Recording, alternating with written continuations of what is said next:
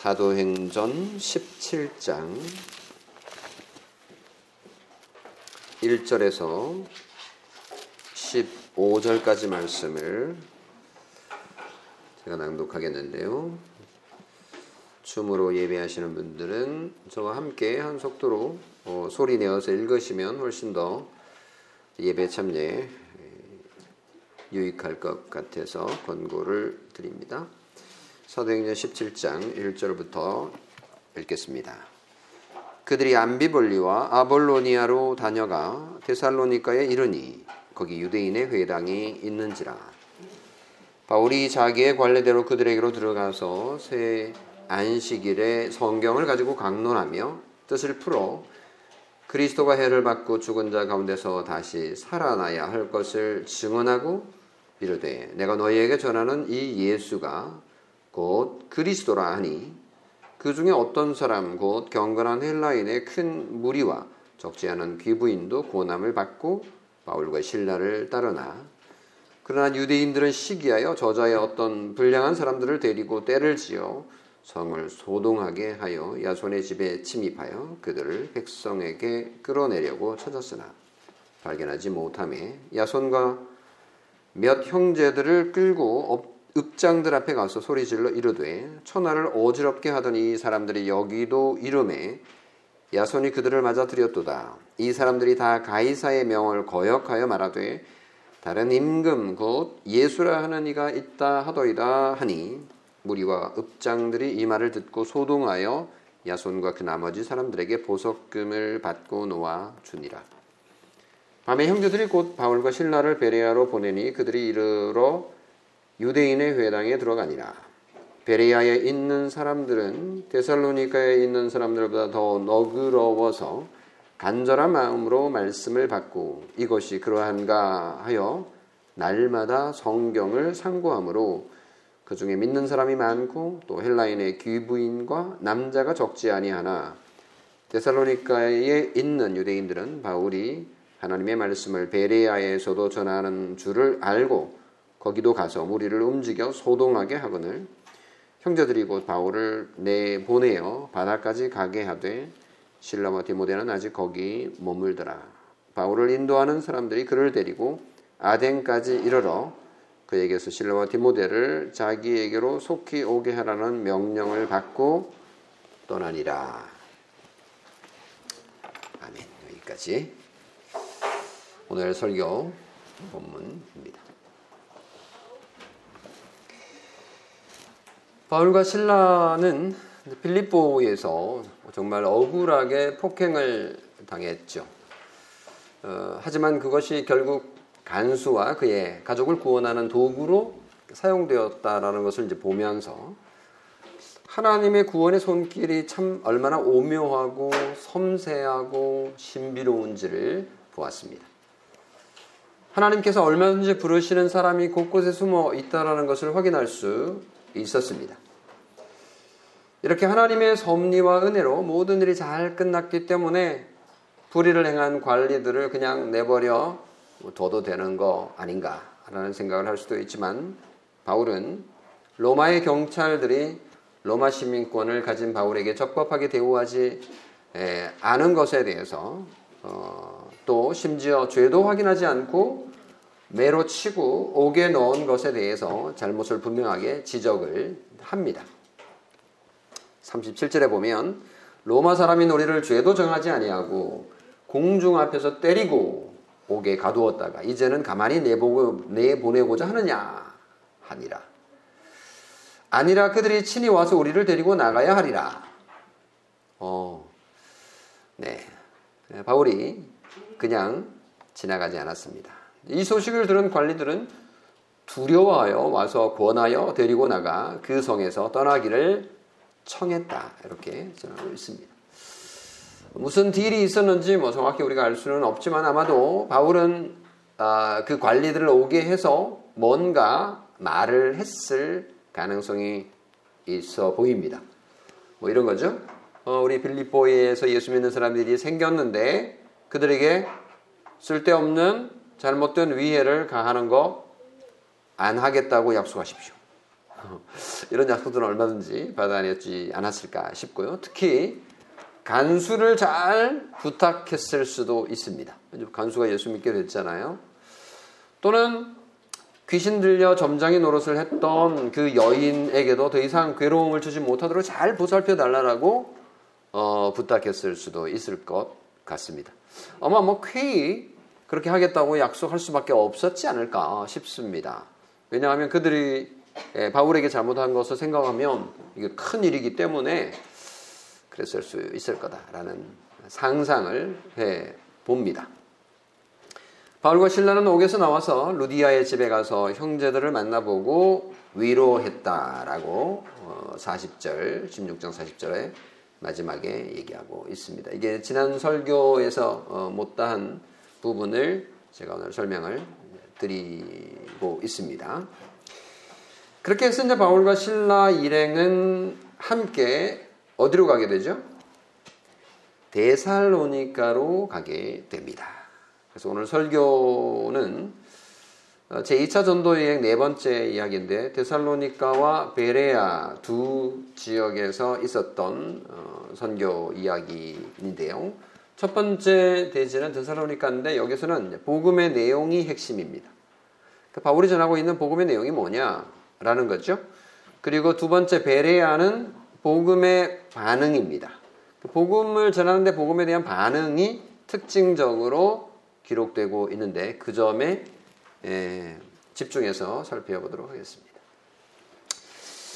아, 제가 구글로 살펴보니까요. 빌립보에서 이 데살로니카로 가는 이 길, 야, 참 한번 가봐 가봤으면 좋겠어요. 다음에 우리 시간 되면 이 그 역사 탐방을 꼭 한번 가 봤으면 하는 곳인데요. 정말 예쁘고 아름답고 어, 좋은 그런 지형이었습니다.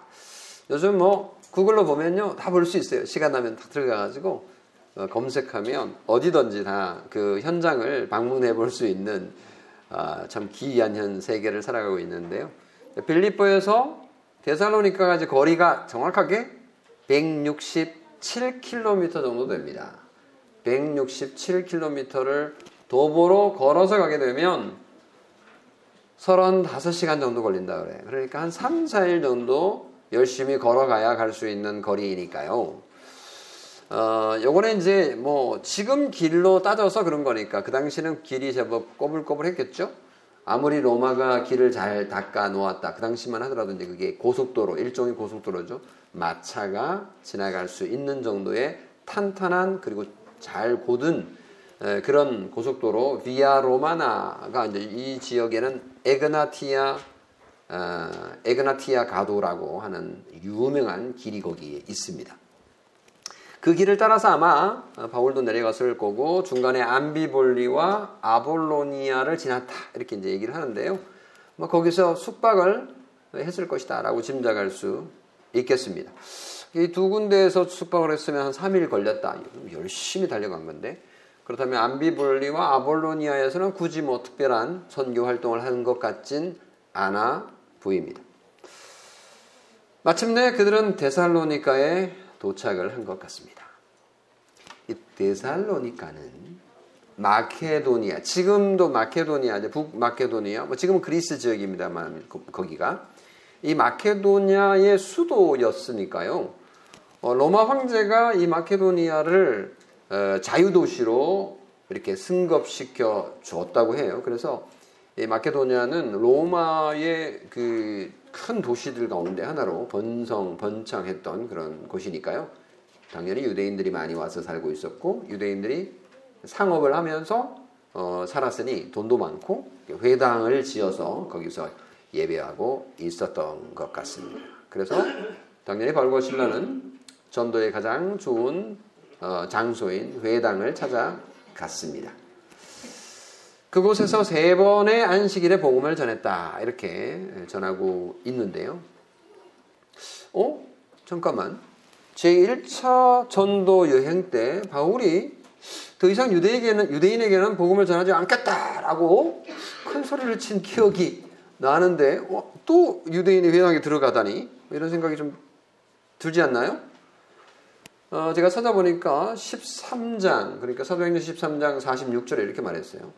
우리가 이방인에게로 향하노라. 어, 그러니까 이 말은 이제 더 이상 유대인에게는 복음 달라 그래도 안 줘. 안 전할 거야. 뭐 이렇게 말한 것처럼 보이는 측면이 있어요.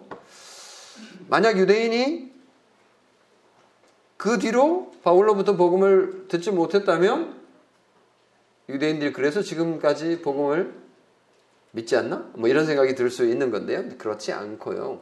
그 말은 그런 뜻이 아니라 만약 유대인이 복음을 거절한다면 우리는 이방인에게도 복음을 전할 거다.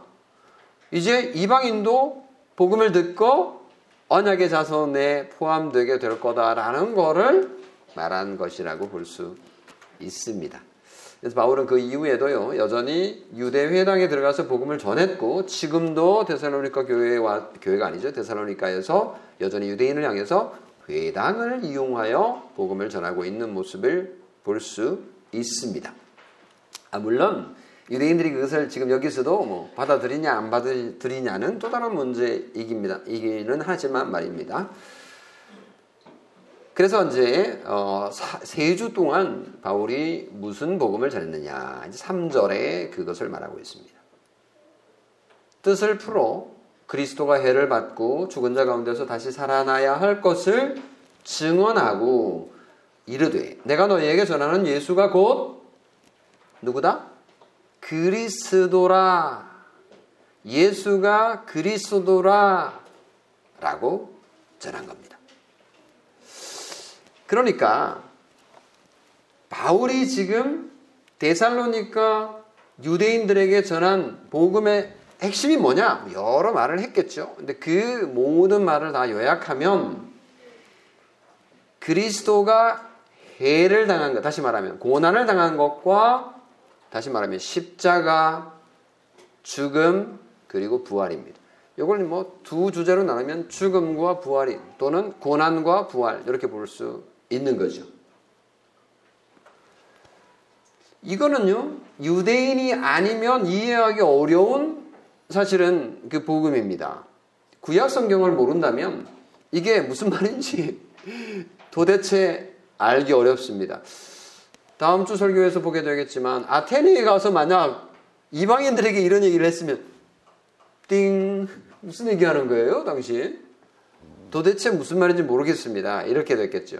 근데 지금 청중이 유대인입니다. 유대인들은 구약을 알고 있는 자들이고 구약 성경을 믿는 거예요. 구약 성경에 예언된 메시아가 그리스 말로 바꾸면 그리스도잖아요 그리스도를 기다리고 있는 거예요, 그들도. 근데 그 그리스도가 예수냐라는 질문을 던지면 글쎄요, 예수라고요? 그가 그리스도라고요? 믿을 수 없습니다. 왜요? 그리스도는 고난을 받았잖아요. 십자가의 저주의 죽음을 죽었잖아요. 그리고 뭐 부활했다고요? 부활? 사람이 죽었다가 어떻게 살아난단 말입니까? 믿을 수 없습니다. 그건 다 가짜 뉴스입니다. 예수님의 제자들이 그냥 지어낸 겁니다. 예수님을 봤다라고 10명만 그냥 봤다 봤다 봤다 봤다 이렇게 하면 어 그게 진짜 같이 보이는 가짜 뉴스란 말입니다. 이렇게 생각하고 있었던 거죠. 실제로 실제로 로마의 그 군병들이 말을 맞춰 가지고 윗선하고 말을 맞춰 가지고 그렇게 가짜 뉴스를 그들이 퍼뜨렸죠. 근데 진리가 가짜라고 그들은 믿고 있었던 겁니다. 그참 혼돈스러운 시대를 지금이나 그때나 살고 있네요. 그 진짜가 가짜가 되고 가짜가 진짜 같아 보이는 이런 상황. 조화 같네. 진짜 같네? 진짜 꽃 같다? 뭐, 이게 어느 게 진짜고 어느 게 가짜야? 두 가지 다를, 뭘 가지고 얘기하냐에 따라 달라지겠죠? 진짜 꽃을 보고, 야 진짜 같네. 이렇게 말하면 어떻게 되겠어요? 가짜 꽃을 보고, 야 진짜 같네. 아, 진짜네. 이렇게 말을 한다면, 어떻게 되겠어요? 네, 이게 지금 복음의 진리가 이렇게 헷갈리는 상황에 음, 바울이 유대인의 회당에서 복음을 전하고 있는 상황입니다. 데살로니카에 전한 바울의 복음은 요약하면 예수 그리스도의 그러니까 예수의 고난과 부활인 거죠. 근데 예수의 고난과 부활이 그리스도의 고난과 부활인지는 안 믿는 거죠. 네, 그 사실은 고난의 사실은 알겠지만 부활은 못 믿겠다. 이것도 있고요. 또 고난과 부활은 알겠지만 그게 그 그가 그리스도냐 하는 건 또 다른 문제라고 봤던 거죠. 자, 그러면 빌립보 간수에게 복음을 전할 때 진짜 복음의 진수 어, 여러분 잘 알다시피 사도행전 16장 31절 주 예수를 믿으라. 뭐죠? 그리하면 너와 내 집이 구원을 얻으리라. 주 예수를 믿으라. 진짜 간단하죠. 야, 뭘 믿으라는 것도 없어. 그냥 주 예수를 믿으라. 어, 믿습니다. 이렇게 뭐 말하면 구원 얻을 수 있는 것처럼 그렇게 보이죠. 정말 간단합니다. 근데 뭘 믿어야 되는지에 대한 내용은 사실은 거기에 포함되어 있지 않습니다. 그러니까 감옥에서는 그렇게 말했지만 그 집에 가서 복음을 전할 때는 상세하게 설명을 했겠죠. 근데 적어도 어, 사도행전 16장에는 그 내용을 적어 놓지 않았는데 이 17장에는 데살로니카에서 복음을 전한 것은 요약해서 예수의 고난과 부활 이렇게 적고 있는 것이 차이가 납니다. 우리가 전도를 하잖아요. 그러면 예수가 누구예요? 예수가 뭘 했어요? 아니 도대체 뭘 보고 무슨 내용을 믿으려는 거예요? 라고 질문을 하면 그에 대한 대답이 바로 예수 그리스도의 고난과 부활이다. 라고 하면 이제 명확해지는 거죠. 믿음의 대상이 누구냐? 예수님을 믿으세요. 그러면 내용이 뭐예요? 예수 그리스도의 고난과 부활을 전하면 되는 겁니다. 그래서 예수님은 고난과 해를 받아서 십자가에 죽으셨고 장례를 치렀지만 3일 만에 무덤에서 부활하셨습니다. 라고 하는 것이 복음의 핵심 내용인 거죠.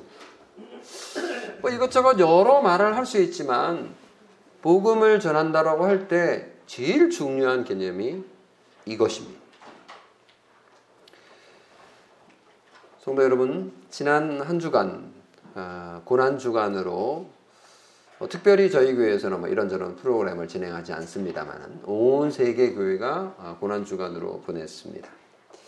예수님의 고난은 우리를 대신하는 거죠. 그래서 정말 의미가 있는 고난입니다. 우리가 우리 죄 때문에 하나님께 맞아야 하지만 아무런 죄가 없으신 예수님이 우리 대신 맞았습니다. 우리 대신 고난을 받으신 거죠. 그런 의미에서 이 복음은 참 우리에게 정말 영광스러운 것입니다. 이사야서 53장 4절 5절에서는 이 메시아의 고난에 대해서 어떻게 예언했는지 우리가 너무나 잘 알고 있지 않습니까? 그가 찔림은 우리의 허물 때문이요. 그가 상함은 우리의 죄악 때문이라. 그가 징계를 받음으로 우리는 평화를 누리고 그가 채찍에 맞음으로 우리는 나음을 받았도다. 이게 바로 구약에서 예언한 그리스도의 메시아의 고난입니다. 성도 여러분, 오늘 우리는 부활주일, 부활주일에 부활 설교를 복음의 요약을 듣게 되네요. 십자가에 달려 죽어 장사되신 예수님의 무덤을 무덤을 찾아갔던 여인들에게는 천사가 나타났었죠. 그 천사가 그 여인들에게 이런 말을 했습니다. 마태복음 26장 6절 7절에 보면 너희는 무서워하지 말라. 십자가에 못 박히신 예수를 너희가 찾는 줄을 내가 아노라. 그가 여기 계시지 않고 여기가 어디예요? 무덤이죠. 아니 죽었는데 무덤에 있어야 되는데 여기 계시지 않고 무덤에 계시지 않고 그가 말씀하시던 대로 살아나셨느니라. 와서 그가 누우셨던 것을 보라. 무덤을 보여주는데 예수님이 없어요. 예수님의 시체를 쌌던 그 헝겊만 그냥 이렇게 있고 예수님이 없으신 거죠. 정말 예수님은 부활하셨습니다. 예수님은 부활하시고 무덤을 나와서 제 열두 제자들에게 나타나셔서 40일 동안 함께 생활하셨어요. 그리고 500여 형제자매들에게 그 부활한 몸을 보여주시고 산 채로 하늘로 구름을 타고 올라가셨습니다. 뭐 구름을 타고 갔다라는 것은 시적인 표현입니다만은 구름이 덮여서 예수님이 보이지 않게 된 그 사실. 우리는 그 사실을 믿습니다. 예수님은 정말 부활하셨습니다. 예수님의 부활은 우리도 죽음을 이기고 부활할 수 있음을 증명하는 첫 케이스입니다. 그래서 첫 열매라 그러죠. 그러니까 첫 열매를 거두면 그 뒤로도 계속 열매를 거둘 수 있다라는 것을 기대할 수 있는 것처럼 우리도 죽지만 다시 살아날 수 있다. 생명의 부활을 할 수 있다라는 소망이 있습니다. 이제 죽을 운명이던 우리가 이렇게 큰 소리 칠 수 있게 된 거죠. 사망아, 너의 승리가 어디 있느냐? 사망아, 네가 쏘는 것이 어디 있느냐? 네, 더 이상 사망이 우리를 지배할 수 없고 사망이 우리를 이길 수 없게 된 것은 예수 그리스도께서 부활하셨다는 이 사실 때문에 이 역사적 사실 때문에 이것을 믿는 자들에게 주어지는 놀라운 복인 거죠. 웨스트민스터 소요리 문답 그리고 하이델베르크 요리 문답을 비교해 보면요. 여기는 이제 복음을 요약을 할 때 특징이 하이델베르크 요리 문답은 사도 신경을 가지고 이렇게 요약해서 정리를 합니다. 이렇게 해설하는 형식으로. 그런데 소요리 문답은 사도신경을 굳이 사용하진 않습니다. 그 영국의 청교도들이 어 뭐 교리나 뭐 이런 거를 싫어하는 것과 무관하지 않다라는 얘기도 뭐 합니다만은 사실은 뭐 큰 의미가 없어요. 왜냐하면 소요리 문답에 사도신경을 가지고 어, 설명하진 않지만 사도신경 자체가 성부, 성자, 성령으로 구성되어 있잖아요. 소요리 문답이 성부, 성자, 성령으로 그대로 어, 설명을 이어갑니다. 내용은 하나도 빠짐없이 들어 있죠. 특별히 성부에 대해 설명하고 그리고 성자에 대해서 설명할 때는 어떻게 설명을 하냐면 예수 그리스도의 낮아지심과 humiliation 그리고 예수 그리스도의 높아지심, exaltation, 승귀 이렇게도 표현하죠. 낮아지심과 높아지심으로 설명을 합니다. 복음을 꽤 간단하게 설명을 하죠. 사도신경도 물론 예수님께 예수님의 사역을 꽤 길게 설명하지만 상당히 아주 함축적으로 설명을 하는데 그 부분을 소개를 해 보면요. 예수 그리스도의 고난과 부활로 이게 정확하게 설명이 될 수 있다는 것을 확인할 수 있는데요. 보세요. 제27문 그리스도의 낮아지심이 무엇입니까? 라고 질문을 하고는 이렇게 요약해서 정리합니다. 그리스도의 낮아지심은 그분이 강생하시되 강생하시되 하늘에서 내려온 거죠. 그처럼 비천한 형편에 태어나셨고 율법 아래 나셨으며 이 세상에서 여러 가지 비참함을 겪다가 하나님의 진노와 십자가의 저주의 죽음을 받으시었고 장사되셔서 얼마 동안 죽음의 권세 아래 거하신 것입니다. 요게 그리스도의 고난인 거예요. 이것이 그리스도의 해 또는 그리스도의 고난을 말하는 바울의 요약과 요약된 복음하고 일치하는 거죠. 그리고 이어서 소요리 문답 제28문은 그리스도의 높아지심은 무엇입니까? 라고 묻고는 이렇게 정리를 합니다. 그리스도의 높아지심은 그분이 사흔날에 죽은 자들 가운데서 부활하셨고 하늘에 오르셨고 성부 하나님 우편에 앉아 계시며 마지막 날에 세상을 심판하러 오시는 것입니다. 그러니까 고난과 부활, 죽음과 다시 살아나신 것. 이것으로 설명이 가능한데 실제로 소유리 문답에서 이렇게 정확하게 정리하고 있습니다. 유대인들은 고난받고 십자가에 저주받아 죽은 예수님을 그리스도 곧 메시아로 도저히 믿지 않는 겁니다. 지금도 유대인들은 예수님을 그냥 선지자 정도로 보지만 하나님의 아들로 믿지 않습니다. 메시아로 믿지 않는 거죠. 아직도 그들은 메시아를 기다리고 있는 거죠. 그 누구도 죽음에서 부활한 예수님을 믿으려고 하지 않았고 지금도 그렇습니다. 하지만 이렇게 유대인들이 복음을 거절하고 있지만 복음은 늘 양면이 있잖아요. 복음을 전하면 어떤 사람은 거절하지만 어떤 사람은 신기하게도 받아들여요. 믿어요. 그래서 일부 대사로니까 회당에 나오는 헬라인들을 중심으로 적극적으로 바울의 복음을 받아들이기 시작을 합니다. 바울이 전하는 그 복음을 듣고는 너무너무 좋아하는 거예요. 그런데 아, 그런 모습을 본 유대인들이 너무너무 싫은 거예요. 너무 싫은 거예요. 바울과 신라가 전하는 그 복음을 자기들이 안 믿는 것이야 뭐 그럴 수 있지만 다른 사람들이 막 따라가니까 자기들이 그럼 틀렸다는 얘기야? 뭐 그러면서 시기와 질투를 하기 시작을 하는데요. 4절에 보면 그 중에 어떤 사람 곧 경건한 헬라인의 큰 무리와 적지 않은 귀부인도 고남을 받고 바울과 신라를 따르나 보세요. 그러니까 정통 유대인들은 잘 안 믿어요. 그런데 경건한 헬라인의 큰 무리와 적지 않은 귀부인도 고남을 받고 놀랍지 않습니까? 유대인은 저자의 어떤 그 저자라 그러면 시장 바닥에 깡패들 얘기하는 거죠. 어떤 불량한 사람들을 데리고 때를 지어 성을 요동하게 하여 야손의 집에 침입하여 그들을 백성에게 끌어내려고 찾았습니다. 어, 근데 이것을 눈치를 챘나 봐요. 바울과 신라가 이거를 먼저 알아서 피한 건지 아니면 다른 사람들이 소식을 전해줘서 피하게 했는지는 모르지만 그 집에 없었던 거예요. 본래 그 집에 머물고 있었다라는 정보를 알고 실제로도 그랬을 텐데 근데 그 장소에 그 시간에 없었던 거예요. 아니 뭐 어디 지하실로 숨었을까? 뭐 정확하게 알 수는 없지만 발견하지 못했습니다. 어딘가로 피신했겠죠. 대신 야손과 몇 형제들을 끌고 읍장들 앞에 가서 소리질러 고소를 합니다.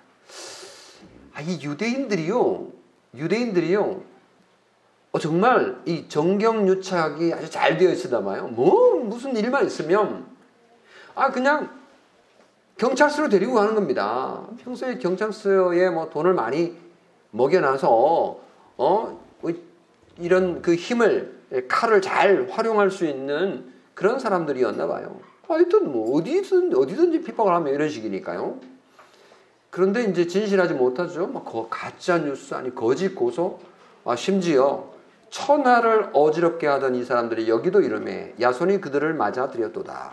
7절에 이 사람들이 다 가이사의 명을 거역하여 말하되 이제 거짓이죠. 다른 임금 곧 예수라 하는 이가 있다 하더이다. 야 모함을 해도 참 이럴 수 없죠. 이건요 우리가 그냥 뭐어뭐좀 거짓말이네 뭐 이 정도가 아니고요. 이 고소는요 로마 황제를 없애려는 대역죄입니다. 대역죄는요 왕권을 한마디로 왕을 없애려는 큰 모반, 큰 죄를 일컫는 말을 대역죄라고 하는데 로마 황제 이외에 다른 임금 곧 예수가 있다라고 주장하는 것은 로마 황제를 몰아내고 예수라는 임금을 세워서 새로운 나라를 만들겠다라고 하는 것이니까요. 이거는 쿠데타입니다. 그러면요, 로마 황제의 칼로 이들을 죽일 수 있는 명분이 생기는 겁니다. 참 어처구니가 없죠. 이 그 임금이라고 하는 표현은요 바실레우스라고 하는 이 헬라어 단어를 쓰는데 이 단어가 임금, 왕 이렇게 번역이 될 수 있거든요. 근데 이 본래 이제 이 말 말고 사실은 로마가 기독교를 받게 한 이유가 이제 후대에는 βασιλεύς 임금이라는 표현보다는 주라고 하는 κύριος라고 하는 표현 때문에 더 박해를 받게 되는 거지만 이 당시에는 이때는 임금이다, 왕이다.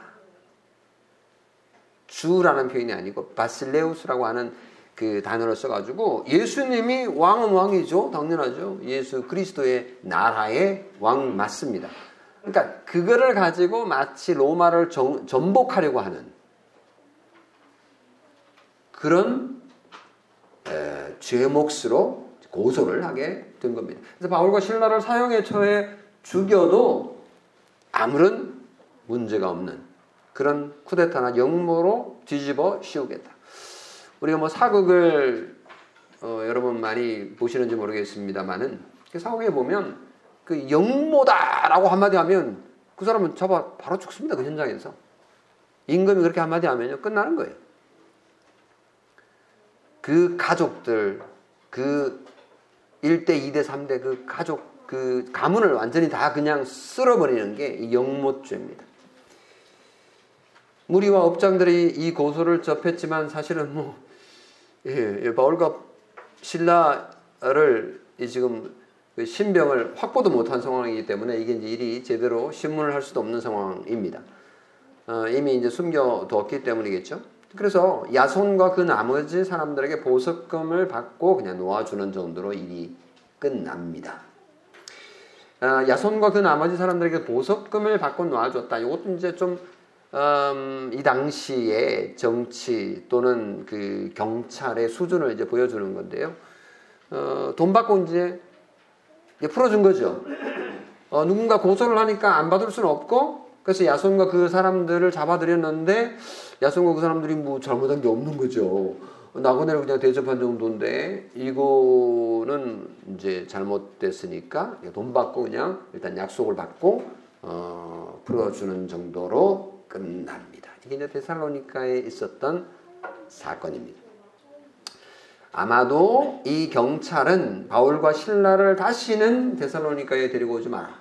뭐 이런 약속을 받았지 않을까요? 야손과 그 사람들은 아마 이 지역에 있어서 그래도 그 교, 그 유대인들에게 있어서 꽤 이제 영향력이 있는 사람들이었을 가능성이 있고요. 앞으로 이제 이 데살로니카 교회를 이끌어갈 자들이니까 어, 앞으로는 이런 일이 일어나지 않도록 하시오라고 하는 각서를 받아놓고 아마 풀어줬을 가능성이 있습니다. 그렇게 해서 이제 11절에 밤에 형제들이 곧 바울과 신라를 베리아로 보내니라. 밤중, 밤중에 네, 베리아로 보내는데요. 두 번째 대지입니다. 복음의 반응이 어땠느냐에 대한 부분을 살펴보겠습니다.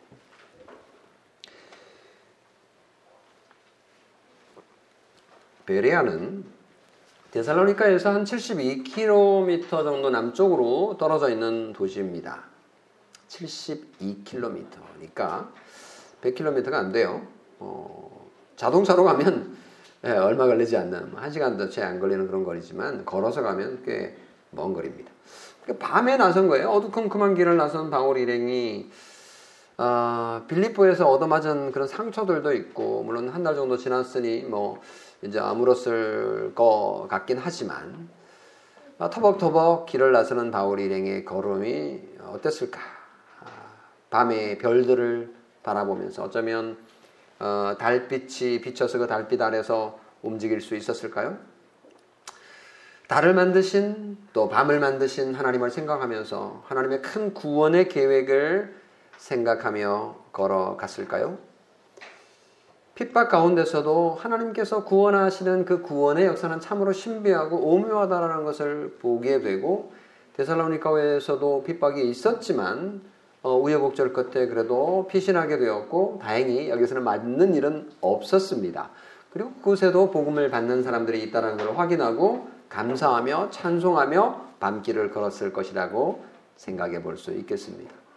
뭐 빌립보에서 옥에 갇혔을 때도 밤에 찬송하고 기도하고 그랬는데 지금 어, 얼마나 좋습니까? 밤 공기 맞으면서 숲속을 걸으며 찬송했을 것을 상상해 볼 수 있겠습니다. 이제 베레아에는 어떤 일이 기다리고 있을까? 뭐 아침인지 뭐 점심 때인지 정확하게 알 수 없지만 베레아에 이제 도착을 했어요.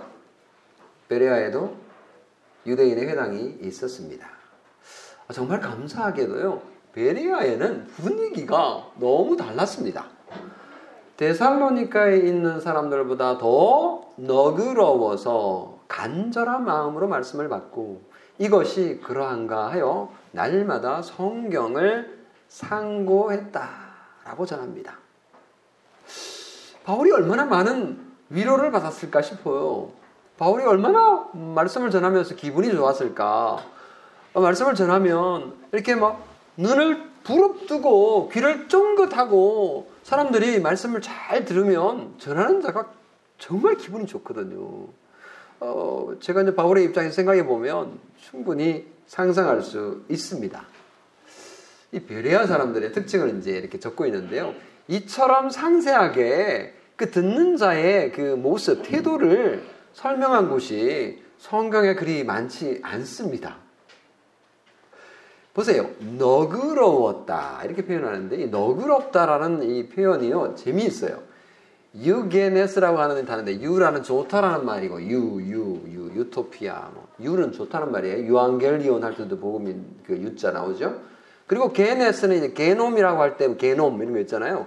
그러니까 유전자와 관련된 단어입니다. 이 단어가 여기서 왔는데, 유게네스니까, 와, 좋은 유전자를 가진 자, 뭐 이런, 이렇게 직역을 할 수 있는 그런 단어거든요. 그러니까 너그럽다라는 게 정말 좋은 성품을 가졌다.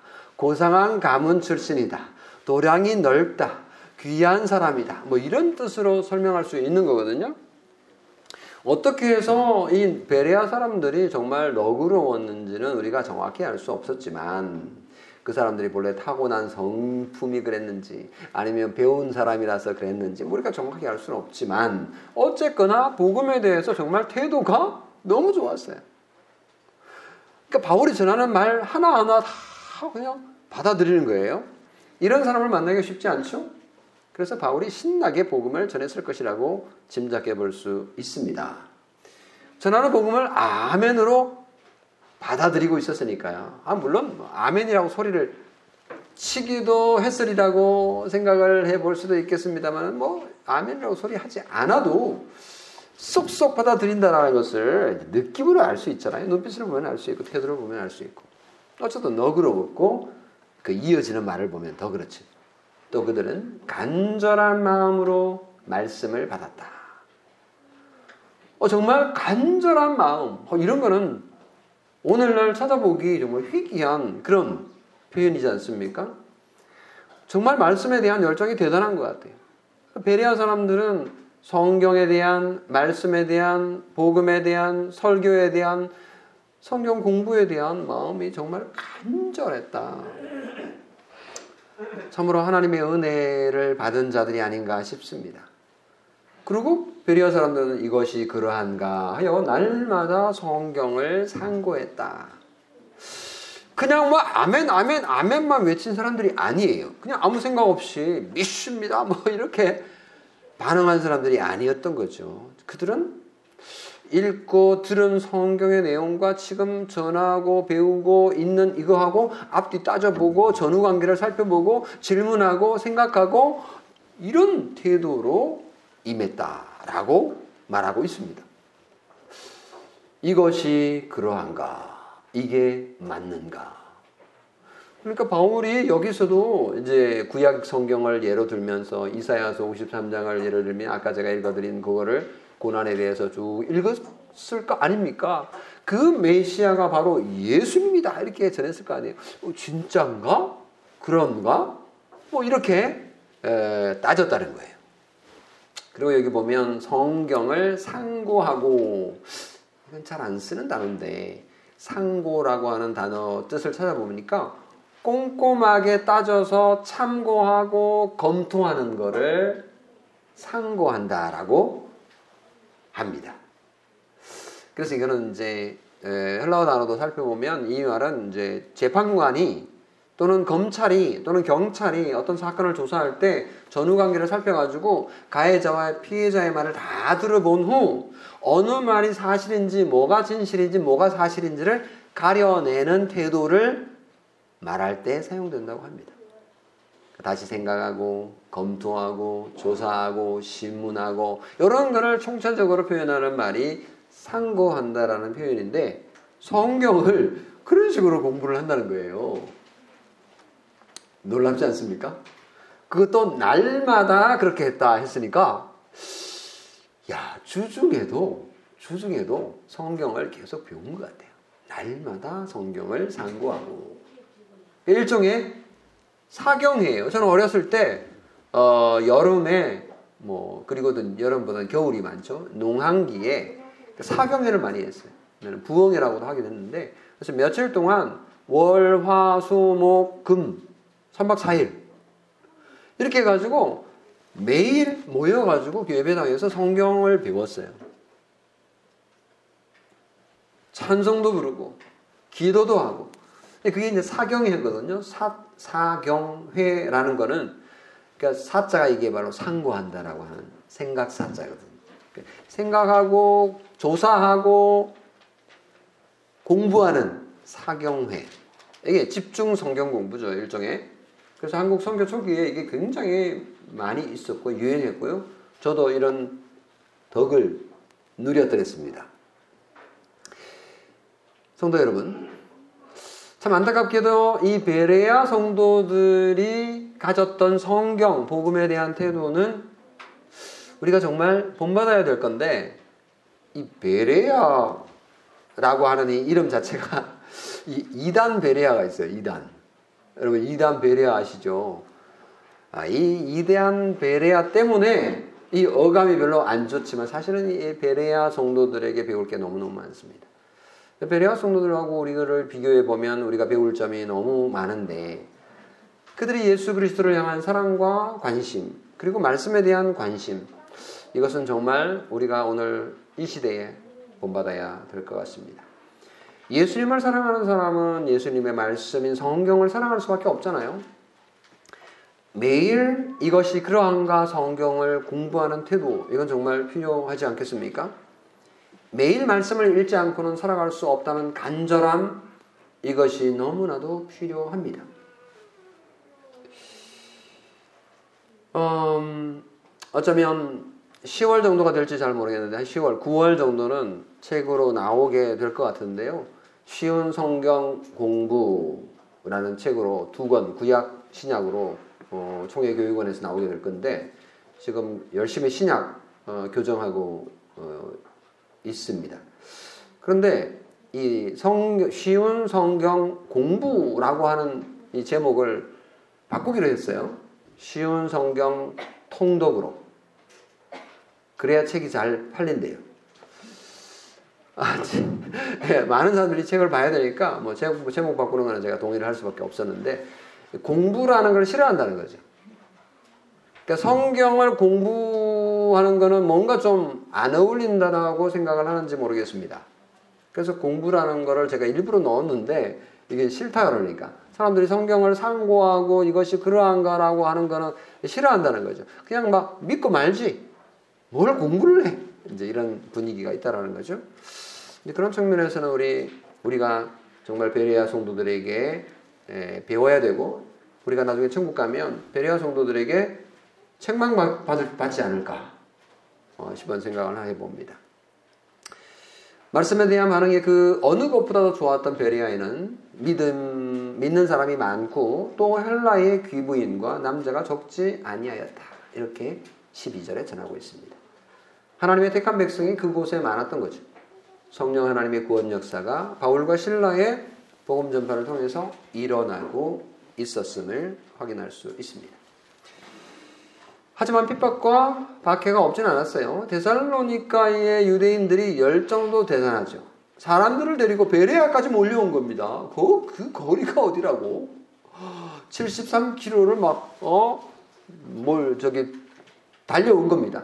사탄이 부축인 거죠. 가만히 있지 않습니다. 소동을 일으켰다. 그래서 할 수 없이 베레아 교회 성도들은 바울을 해변으로 보내서 배를 타고 아테네로 가도록 합니다. 대신 신라와 디모데는 베레아에 남겨둔 것 같아요. 이제 아테네에는 어떤 일이 기다리고 있을지 다음 설교가 기대가 됩니다. 거기에서 하나님께서 어떻게 구원 역사를 이루어 가실 거고 그리고 바울은 또 그 이방인들에게 우상 가득한 아테네 헬라 그 당시 문명 세계에 어떻게 복음을 전하는지를 보게 될 겁니다. 말씀을 맺겠습니다. 예수님이 부활하셨습니다. 예수님은 우리 대신 고난을 받고 우리 대신 십자가에 죽고 부활하셨습니다. 예수 그리스도의 고난과 죽음이 우리에게는 복음입니다. 이 복음이 우리와 우리 주변으로 전파되어 하나님이 얼마든지 부르시는 자들이 구원 얻는 복이 다 우리 교회를 통해서 이루어지기를 간절히 바랍니다. 아멘. 기도하겠습니다. 좋으신 하나님 아버지, 데살로니가와 베레아의 복음을 전했던 바울과 신라의 선교 현장을 우리가 마치 그곳에 간 것처럼 말씀을 들었습니다. 하나님 아버지, 예수 그리스도의 죽음과 부활, 이것을 베레아에 전했을 때에 베레아 성도들이 간절한 마음으로 날마다 성경을 상고하며 이것이 그러한가 따져가며 하나님의 구원의 복음을 배우려 했던 모습 오늘 이 시대에도 그러한 열정을 주시고 열심을 허락해 주시기를 바랍니다. 우리가 정말 하나님의 말씀에 대해서 얼마나 많은 간절함이 있는지 반성해 봅니다. 하나님 우리에게 그 열정을 주시옵소서. 우리 주 예수 그리스도의 이름으로 기도합니다. 아멘.